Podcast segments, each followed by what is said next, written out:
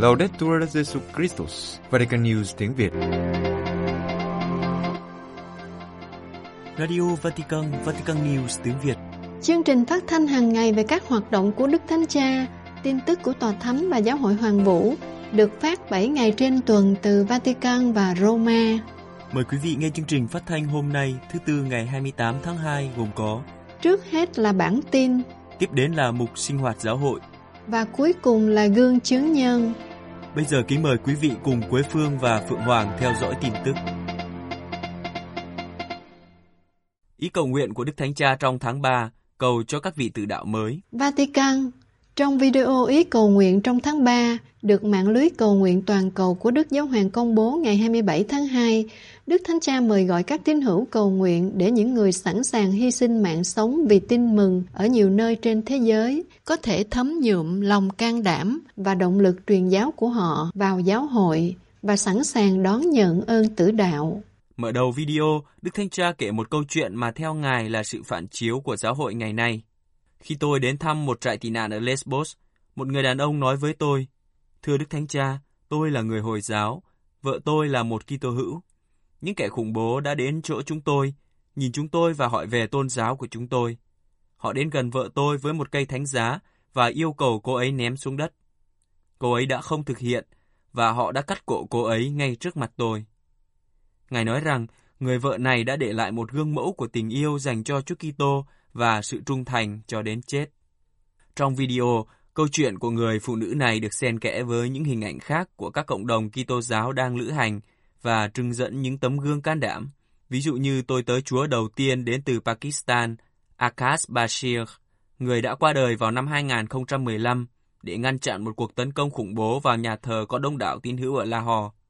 Xuyên suốt dòng lịch sử của giáo hội, nhiều tín hữu đã bị bách hại và sát hại vì đức tin của họ. Có rất nhiều vị tử đạo âm thầm, những anh hùng của thế giới ngày nay, những người sống cuộc sống bình thường một cách chính trực và can đảm, chấp nhận ân sủng là chứng nhân cho đến cùng, thậm chí cho đến chết. Đức Thánh Cha nhấn mạnh rằng, giữa chúng ta luôn có những vị tử đạo. Đây là dấu hiệu cho thấy chúng ta đang đi đúng hướng. Sự can đảm của các vị tử đạo, chứng tá của các vị tử đạo là phúc lành cho mọi người. Có các vị tử đạo, nghĩa là có những người đã liều mạng đi theo Chúa Giêsu, sống theo thông điệp của Người và đưa tin mừng tình yêu, hòa bình và tình huynh đệ của Người vào thế giới. Họ không chối bỏ hay quên Người, nhưng vẫn vững vàng trong đức tin. Qua đó chứng tỏ lòng trung thành của họ với Chúa Giêsu Kitô. Đây là cách họ chỉ ra con đường đúng đắn cho giáo hội. Theo cha Frederic Fornos, dòng tên, giám đốc quốc tế của mạng lưới cầu nguyện toàn cầu của Đức Thánh Cha, video ý cầu nguyện của Đức Thánh Cha đặt ra thách đố cho chúng ta, đó là làm thế nào chúng ta có thể làm chứng cho Chúa Kitô ngay tại nơi chúng ta đang sống.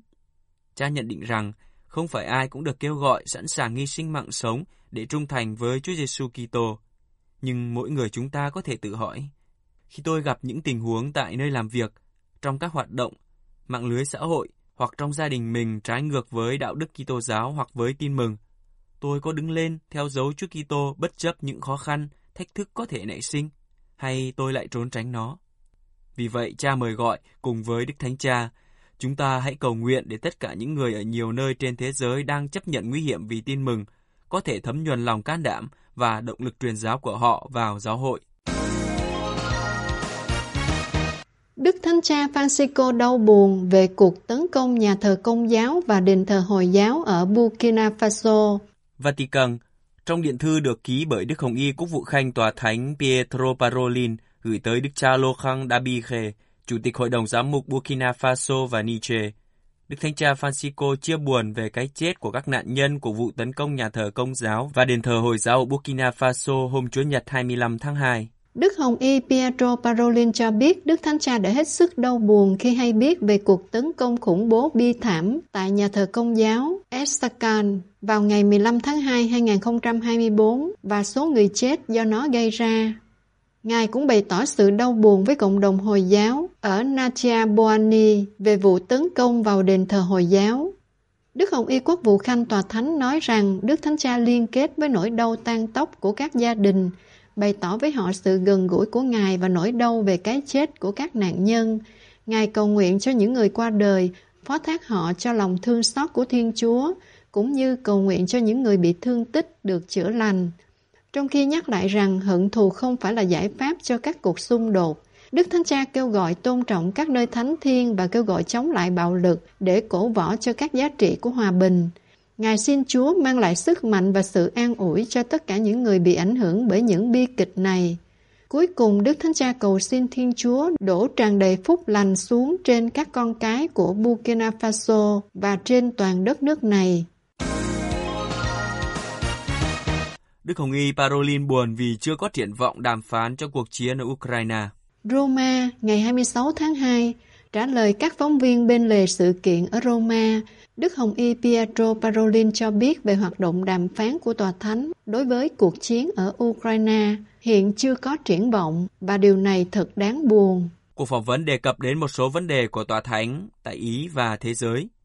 Đầu tiên, đối với các cuộc biểu tình ở Pisa và Firenze dẫn đến sự đụng độ giữa cảnh sát Ý và sinh viên, Đức Hồng Y đưa ra ý kiến, người ta có thể biểu tình theo những cách đúng, cần phải luôn tìm ra cách phù hợp để bày tỏ nhu cầu của mình, thậm chí là phản đối, đồng thời sẵn sàng đón nhận cách phản đối đó. Câu hỏi tiếp theo liên quan đến sức khỏe của Đức Thánh Cha.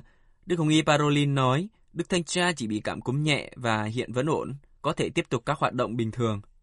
Đối với cái chết của nhà bất đồng chính kiến người Nga Alexei Navalny, Đức Hồng Y Parolin nói rằng, điều quan trọng là phải làm rõ những gì đã thực sự xảy ra. Chính Đức Hồng Y cũng đã bày tỏ kinh ngạc và đau buồn khi hay tin ông Navalny chết trong tù. Quốc vụ khanh Tòa Thánh nói thêm, tôi nghĩ vấn đề đã có thể được giải quyết theo cách khác. Về tình hình người Ukraine sau 2 năm chiến tranh, Đức Hồng Y quan tâm đặc biệt đến khả năng đàm phán và đề cập đến sứ vụ của Đức Hồng Y Matteo Suppi. Ngài khẳng định rằng Tòa Thánh đang cố gắng làm việc để có thể đón trẻ em Ukraine đang ở Nga trở về quê hương. Ngài nói, vào lúc này đối với tôi chỉ có điều này, chưa có triển vọng đàm phán khác và điều này thật buồn. Về một vấn đề khác được phóng viên đề cập trong cuộc phỏng vấn và đang là sự kiện nổi bật của Âu Châu, đó là các cuộc biểu tình của nông dân. Quốc vụ khanh Tòa Thánh cho rằng chỉ có đối thoại nghiêm túc với sự lắng nghe những nhu cầu của nông dân mới có thể đưa ra kết quả của việc gặp nhau. Mafia đe dọa và mưu hại linh mục Công giáo nhưng bất thành.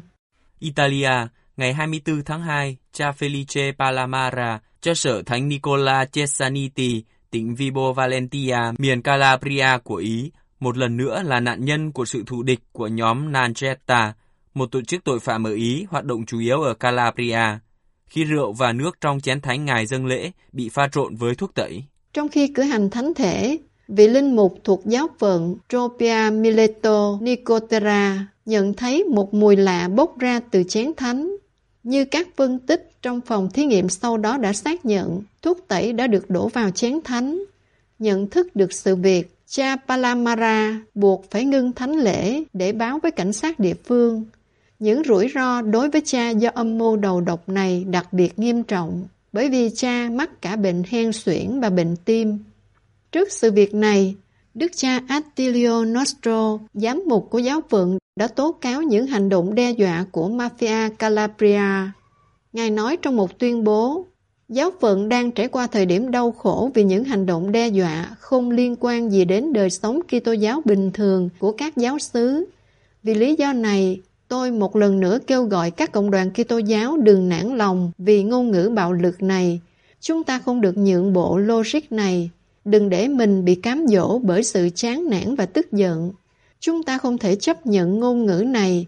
Chúng ta không được đáp trả lại sự thù hận bằng hận thù khi biết rằng không thể đối thoại thực sự với những người từ chối đối thoại. Ngài cũng bày tỏ sự gần gũi đối với các linh mục của Ngài để họ có thể phục vụ vì lợi ích của cộng đồng dân Chúa. Cha Palamara cho biết đây không phải là lần đầu tiên cha bị đe dọa. Chỉ một tháng trước, chiếc xe của cha đã bị phá hoại lần thứ hai khi đang đậu ở khu vực gần giáo xứ của cha. Cha cũng nhận được nhiều lời đe dọa giết chết trong suốt 10 năm làm cha sở. Một vị linh mục khác của giáo phận là cha Francesco Ponturiero cũng bị đe dọa trong những ngày gần đây. Cả hai linh mục đều bị tấn công bởi vì kiên quyết dấn thân ủng hộ luật pháp và chống lại mafia và phản đối tội phạm có tổ chức, hình thức khét tiếng nhất ở miền nam nước Ý là Netrangheta. Cha sở giáo xứ Công giáo ở Gaza nói rằng đường phố đang trở thành nghĩa trang. Gaza, cha Gabriel Romanelli, cha sở giáo xứ Công giáo Latin ở Gaza cho biết tình hình ở Gaza ngày càng tồi tệ. Nhiều người chết, đường phố trở thành nghĩa trang. Do giáo xứ Thánh Gia bị phong tỏa từ ngày 7 tháng 10 năm ngoái, cha Romanelli không thể trở về và hiện đang ở Jerusalem. Ngày 26 vừa qua, cha cho hãng tin Fides biết, tại Jerusalem, cha cùng với một số linh mục đã cử hành thánh lễ kính nhớ thánh Porphyry, từng là giám mục của Gaza. Cha nhắc lại lịch sử của thánh Porphyry, thánh nhân sinh tại Thessalonica, đã đến Gaza vào cuối hành trình nối liền với thánh địa. Ngài đã sống 5 năm trong thung lũng ở Jordan như một tu sĩ sám hối và ẩn sĩ. Sau đó, Ngài tiếp tục cuộc hành trình đến Jerusalem và được giao nhiệm vụ trông coi thánh tích. Cuối cùng, Ngài trở thành giám mục Gaza và đã hoàn thành công trình loan báo tin mừng vĩ đại. Các Kitô hữu đã hiện diện ở Gaza kể từ Kitô giáo bắt đầu được lan truyền. Sự hiện diện của họ lưu giữ ký ức về chặng đường Thánh Gia trốn sang Ai Cập. Thánh Porphyry qua đời vào ngày 26 tháng 2 năm 420, đúng 1604 năm trước. Một phần thánh tích của Ngài được lưu giữ trong nhà thờ chính thống Hy Lạp ở Gaza, nơi bị đánh bom. Thánh giám mục này cũng là bảo trợ cộng đoàn tôn giáo ở Gaza. Nhà nguyện bên trong nhà xứ được mang tên Ngài. Mặc dù không ở bên giáo dân, nhưng cha Romanelli hàng ngày vẫn liên lạc với mọi người và theo dõi đau khổ của họ. Cha nói, phần lớn cộng đoàn Kitô giáo ở dải Gaza tiếp tục là những người tị nạn trong nhà thờ Công giáo của Thánh Gia. Trong khu phố Zeitoun, cách nhà thờ chính thống, nơi lưu giữ thánh tích thánh Porphyry vài trăm mét. Một số gia đình Kitô hữu đang ở phía nam dải Gaza, những người có đức tin mạnh mẽ đang chờ đợi và cầu xin đảng thánh giá của mọi công dân sẽ kết thúc, với việc giải phóng tất cả những người bị tước đoạt tự do và hàng chục ngàn người bị thương được chữa trị, người chết được chôn cất và mọi người có thể khóc trên mộ họ. Cha Romanelli tố cáo rằng các đường phố ở Gaza đã trở thành nghĩa trang. Ngay khi có một mảnh đất cát, những người chết sẽ được chôn ở đó. Gaza có hơn 29.000 nạn nhân, trong đó có ít nhất 12.000 trẻ em. Ngoài ra, còn khoảng 7.000 người mất tích. Cha mời gọi mọi người tiếp tục cầu nguyện qua sự chuyển cầu của Thánh Porphyry và kêu gọi cộng đồng quốc tế, các chính phủ và tất cả những người nắm giữ quyền lực làm mọi cách để ngăn chặn vụ thảm sát này. Ngài cầu mong cuộc chiến đang gây tổn thương cho tất cả mọi người, cả Israel và Palestine sẽ không tiếp diễn. Giáo hội Marseille tổ chức cuộc họp Địa Trung Hải về di cư. Paris đáp lại lời kêu gọi của Đức Thánh Cha không để biển chúng ta trở thành biển chết. Giáo hội tại Marseille sẽ tổ chức cuộc họp từ ngày 6 đến ngày 8 tháng 4 tới để thảo luận về những thách đố di cư, củng cố năng động mục vụ trong việc phục vụ người di cư. Được tổ chức bởi dịch vụ chăm sóc mục vụ dành cho người di cư và tập trung vào các mối quan hệ Địa Trung Hải của giáo phận Marseille. Cuộc gặp gỡ chuyên đề giữa các nhóm nhỏ nhằm mục đích tăng cường sự hợp tác Địa Trung Hải trong việc hỗ trợ tinh thần và nhân bản cho người di cư. Ý tưởng là cùng nhau phát triển một vụ chăm sóc ở các địa phương, những quan điểm chung về niềm hy vọng trong khuôn khổ một mạng lưới được xây dựng. Trong 3 ngày, các cuộc gặp gỡ giúp mọi người quay trở lại các hoàn cảnh cụ thể, đào sâu các vấn đề đón tiếp và hội nhập, các quyền và phẩm giá của con người trong trải nghiệm di cư. Đến từ tòa thượng phụ Latin ở Jerusalem hay Lampedusa, từ giáo phận Rabat ở Maroc, từ Tây Ban Nha và Tunisia, cũng như từ Albania và Hy Lạp, các nhân chứng của các tuyến đường di cư chính sẽ chia sẻ kinh nghiệm của họ với các thuyết trình viên đến từ các giáo phận Pháp giáp Địa Trung Hải như Nice, Montpellier hoặc Gap-Embrun. Cuộc họp Địa Trung Hải về vấn đề di cư này là một phần của tiến trình được khởi xướng tại Paris vào tháng 2 2020 và tiếp tục ở Marseille vào tháng 9 2023. Một cuộc họp chuyên đề khác, lần này dành riêng cho giới trẻ, sẽ được tổ chức vào mùa thu tới tại Tirana của Albania. Số người di cư cố gắng vượt Địa Trung Hải đến châu Âu đã tăng đáng kể vào năm 2023. Với 274.404 người. Theo Tổ chức Di cư Quốc tế, trong 10 năm qua, hơn 28.000 người di cư đã thiệt mạng ở Địa Trung Hải. Tuyến đường di cư ở trung tâm Địa Trung Hải, nối Libya với Sicily, là tuyến đường nguy hiểm nhất thế giới. Trong chuyến công du đến Marseille, nhân dịp kết thúc các cuộc gặp gỡ Địa Trung Hải từ ngày 22 đến 23 tháng 9 năm 2023, Đức Thánh Cha đã lên án việc biến Địa Trung Hải thành mồ chôn nhân phẩm, đồng thời kêu gọi tăng cường chống lại sự đắm tàu của nền văn minh. Ngài tái khẳng định, chỉ cam kết của các thể chế thôi thì chưa đủ, cần phải thức tỉnh lương tâm để nói không với sự bất hợp pháp và nói có với tình liên đới, vốn không phải là giọt nước trong đại dương, nhưng là yếu tố thiết yếu để thanh tẩy vùng biển. Quý vị vừa theo dõi bản tin ngày 28 tháng 2 của Vatican News tiếng Việt. Vatican News tiếng Việt. Chuyên mục Sinh hoạt giáo hội. Đức Thánh Cha Francisco và Ukraine, sự gần gũi hàng ngày với một dân tộc tự đạo. Kính thưa quý thính giả, ngày 24 tháng 2 vừa qua đã đánh dấu 2 năm cuộc chiến xâm lược của Nga tại Ukraine. 2 năm trôi qua, với hàng chục ngàn binh lính của cả hai nước Nga và Ukraine đã tử trận, và với hàng chục ngàn quân nhân bị thương. Bên cạnh đó, cũng rất nhiều thường dân là nạn nhân của chiến tranh. Hàng triệu người phải di tản, đặc biệt là các trẻ em. Cơ sở hạ tầng của Ukraine bị phá hủy, kèm theo một cuộc khủng hoảng nhân đạo nghiêm trọng. 2 năm qua, cũng là thời gian mà Đức Thánh Cha đã không ngừng đưa ra rất nhiều lời kêu gọi hòa bình, cũng như thực thi vô số sáng kiến để trợ giúp các nạn nhân của chiến tranh. Đặc biệt, Đức Thánh Cha không bao giờ quên cầu nguyện và hỗ trợ quốc gia bị kéo vào cơn điên cuồng của cuộc chiến này. Một lời cầu nguyện không ngừng và chân thành để cầu xin hòa bình ở Ukraine. Đó là lời cầu nguyện mà Đức Thánh Cha chưa bao giờ ngừng dâng lên Chúa trong 2 năm xung đột đang diễn ra, bởi vì chiến tranh luôn là một thất bại, luôn là một thất bại. Một thất bại thực sự của con người, bởi vì chỉ có nhà sản xuất vũ khí mới chiến thắng. Bị giày xéo là một tính từ đau đớn mà Đức Thánh Cha thường dùng để định nghĩa về đất nước mà tiếng gầm rú của bom đạn vẫn tiếp tục vang lên kể từ ngày 24 tháng 2 năm 2022. Kể từ ngày khủng khiếp đó, với trái tim tan nát, Đức Thánh Cha kêu gọi chúng ta cầu nguyện cho hòa bình vào mọi dịp có thể. Nhiều ngày cầu nguyện đã được kêu gọi trong 2 năm này. Ngày đầu tiên bắt đầu từ ngày 26 tháng 1 năm 2022, khi căng thẳng giữa Nga và Ukraine chưa bùng nổ hoàn toàn, nhưng đã gây ra nhiều lo ngại. Lần cầu nguyện và ăn chay thứ hai diễn ra sau đó vài tháng, vào ngày 2 tháng 3, đó là thứ tư lễ tro, và Đức Thánh Cha xin các tín hữu hãy cảm thấy tất cả là anh chị em để cầu xin Thiên Chúa chấm dứt chiến tranh. Đức Thánh Cha dâng lời cầu xin tương tự với Mẹ Thiên Chúa vào ngày 25 tháng 3 năm 2022, khi chủ sự cử hành sám hối tại đền thờ Thánh Phêrô với hành động thánh hiến cho trái tim vẹn sạch của Đức Mẹ, chống lại một cuộc chiến tàn khốc gây ra đau khổ, sợ hãi và mất tinh thần ở nhiều người, cần có sự hiện diện của Thiên Chúa và sự chắc chắn về ơn tha thứ của Thiên Chúa. Năm sau đó, vào ngày 27 tháng 10 năm 2023, một ngày sám hối, ăn chay và cầu nguyện khác đã được thực hiện, và trong ngày đó, Đức Thánh Cha đã cầu xin sự trợ giúp của Đức Maria để đạt được hòa bình. Chúng con cầu xin lòng thương xót, lạy Mẹ của lòng thương xót. Cầu xin hòa bình, lạy Nữ Vương hòa bình.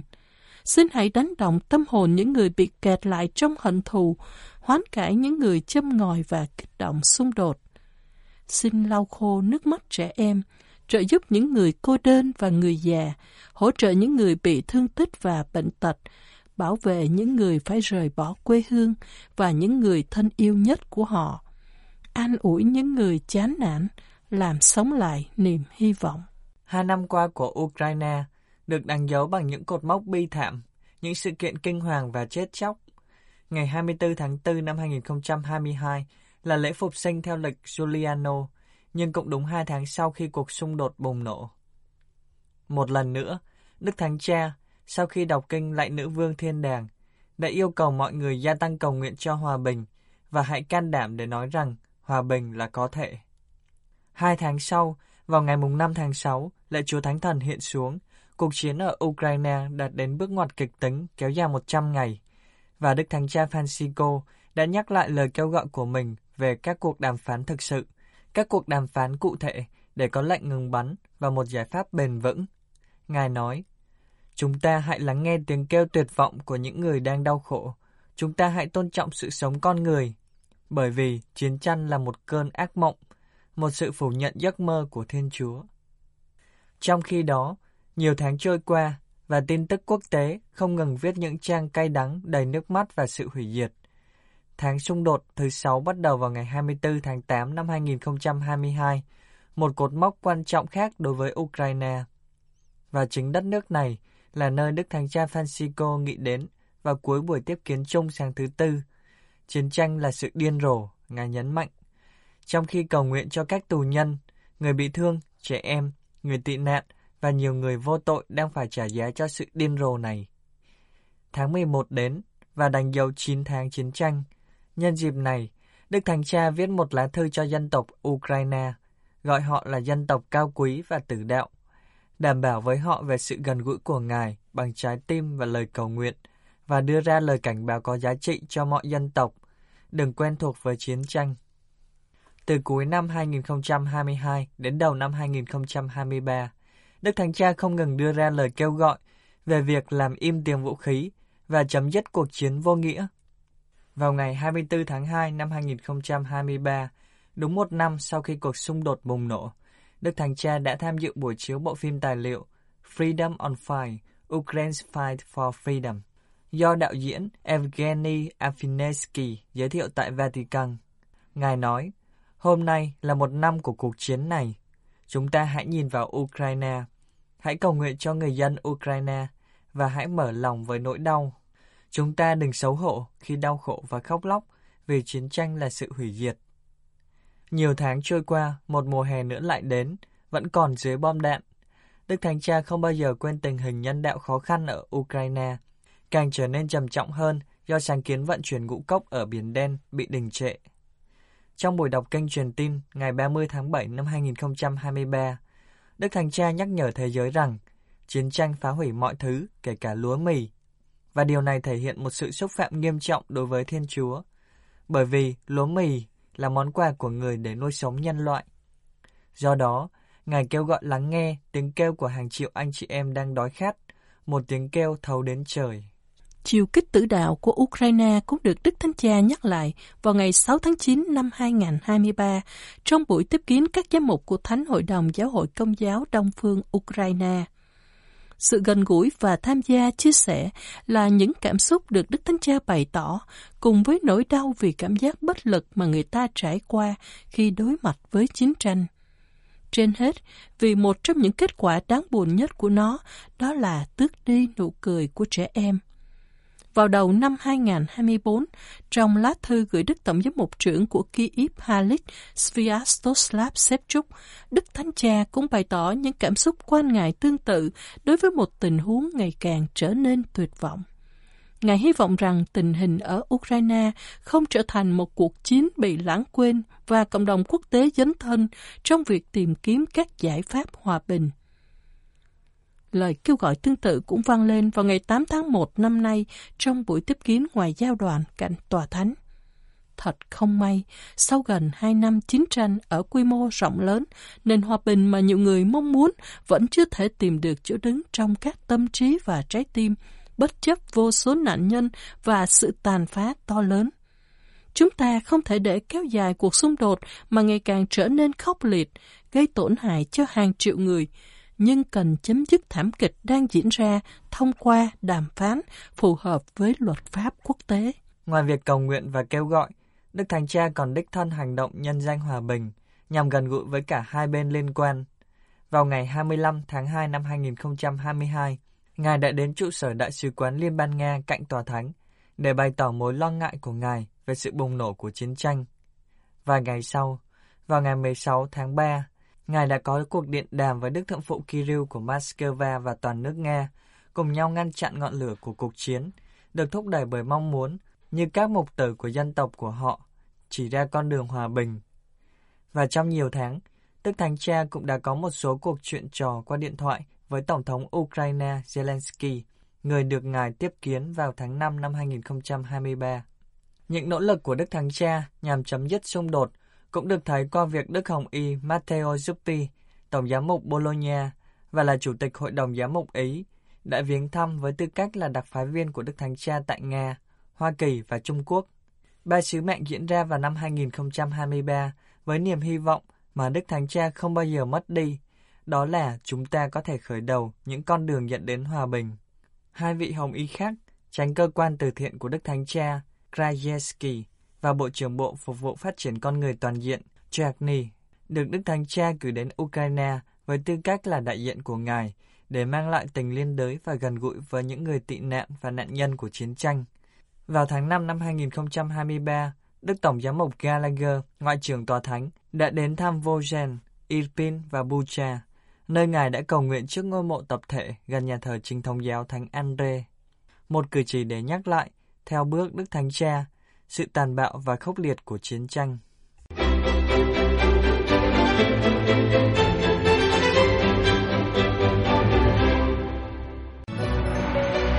Vatican News tiếng Việt. Chuyên mục Gương chứng nhân. Gây quỹ mùa chay chống đói nghèo của các tổ chức công giáo ở Anh. Trong mùa chay này, Cơ quan Công giáo về Phát triển Hải ngoại CAFOD và Quỹ viện trợ quốc tế Công giáo Scotland SGAAF ở Anh tổ chức một cuộc gây quỹ đặc biệt 200 km đi bộ nhằm chống nghèo đói trên thế giới. Cụ thể như sau. Trong 40 ngày mùa chay, những người tham gia cuộc gây quỹ đi bộ 200 km, một mình hoặc với gia đình hay bạn bè, để góp phần vào cuộc chiến chống nghèo đói trên thế giới. Cuộc gây quỹ có tên gọi Bisland Walk do hai tổ chức Công giáo thúc đẩy với mục đích thu hút nhiều người thuộc mọi thành phần tham gia. Người tham gia sự kiện này cần phải vào trang web của sự kiện work.gifod.org.uk để tạo hồ sơ. Trên trang cá nhân, mọi người có thể biết được số km đã đạt được và số tiền thu được từng chút một, ngày qua ngày. Nhưng làm thế nào để có thể thu nhận các khoản đóng góp? Ý tưởng rất đơn giản. Để khuyến khích những người đi bộ thực hiện cuộc phiêu lưu, bất cứ ai truy cập vào trang web đều được mời gọi đóng góp cho sáng kiến bằng cách trả trực tuyến một số tiền từ 10 đến 200 euro. Tất nhiên, chính những người tham gia có thể đóng góp vào nguồn tài trợ. Vì đặc trách sáng kiến của Cơ quan Công giáo về Phát triển Hải ngoại giải thích, trên trang cá nhân, mỗi người đi bộ được mời đăng ảnh để cho thấy mình đang ở đâu trên hành trình, số km đã hoàn thành và giải thích lý do tại sao tham gia sáng kiến. Tóm lại, họ làm tất cả có thể để huy động và khuyến khích các nhà tài trợ. Ý tưởng là tạo một tinh thần đồng đội giữa những người đi bộ để khích lệ nhau. Nếu bạn thực hiện một mình, bạn có thể quyết định tự do tham gia vào một nhóm. Chúng tôi cố gắng tạo ra một tinh thần cộng đồng. Theo vì đặc trách sáng kiến, khía cạnh tập thể cũng được nhìn thấy từ sự tham gia của nhiều trường học như trường Công giáo Thomas Becket ở Northampton, trường Công giáo Thánh Mary ở Ulverston hoặc trường Thánh Thomas của Canterbury ở Gillingham. Hai tổ chức Công giáo, một phần của mạng lưới Caritas quốc tế nhấn mạnh: chúng tôi tin rằng có thể có một thế giới công bằng, thoát khỏi nghèo đói, và vì thế chúng tôi mời các bạn cùng chúng tôi thực hành đức tin trong mùa chay này. Số tiền quyên góp được khi tham gia Bisland Walk sẽ cho phép chúng tôi tiếp tục chống lại tình trạng nghèo đói toàn cầu và làm việc thông qua các đối tác chuyên môn ở địa phương để mang lại sự thay đổi thực sự cho cuộc sống của người dân ở Nam bán cầu. Số tiền nhận được từ hoạt động quyên góp do Cơ quan Công giáo về Phát triển Hải ngoại CAFOD dẫn đầu sẽ giúp các cộng đồng ngư dân ở Liberia, trong khi Quỹ viện trợ quốc tế Công giáo Scotland quyết định dành số tiền cho phụ nữ và trẻ nữ ở Rwanda là nạn nhân của bạo lực giới. Hơn nữa, hai tổ chức đang làm việc để ứng phó với cuộc khủng hoảng lương thực tàn khốc ở Ethiopia. Họ nói, những năm hạn hán do khủng hoảng khí hậu gây ra làm cho nhiều gia đình không còn khả năng chống đỡ. Nhưng sự hỗ trợ của các bạn có nghĩa là Chúng tôi đang làm việc với mọi người ngay bây giờ, cung cấp nước, thực phẩm khẩn cấp và chăm sóc sức khỏe. Ví dụ, với 10 bảng Anh, có thể mua 4 cây cọ để bảo vệ khu vực này khỏi điều kiện thời tiết khắc nghiệt do khủng hoảng khí hậu gây ra. Rồi với 26 bảng Anh là đủ để mua những dụng cụ cần thiết để xây dựng những khu vườn trên cao để bảo vệ rau khỏi lũ lụt. Và với 185 bảng Anh, có thể cung cấp cho một người một khóa học kéo dài 2 tuần về các chủ đề trồng các loại cây lương thực và thích ứng với điều kiện khí hậu khắc nghiệt. Đây không phải là lần đầu tiên Beach Language được tổ chức ở Vương quốc Anh. Sáng kiến này có từ năm 2021. Số tiền thu được lần đó đã tài trợ cho các dự án viện trợ phân phối nước. Trong những năm qua, có hàng trăm ngàn người tham gia các chiến dịch liên đới, quyên góp từ 400.000 đến 500.000 bảng Anh. Những người tổ chức tin tưởng rằng, những người đi bộ vẫn có thể nhiệt thành kêu gọi lòng quảng đại của Cộng đoàn Công giáo Anh.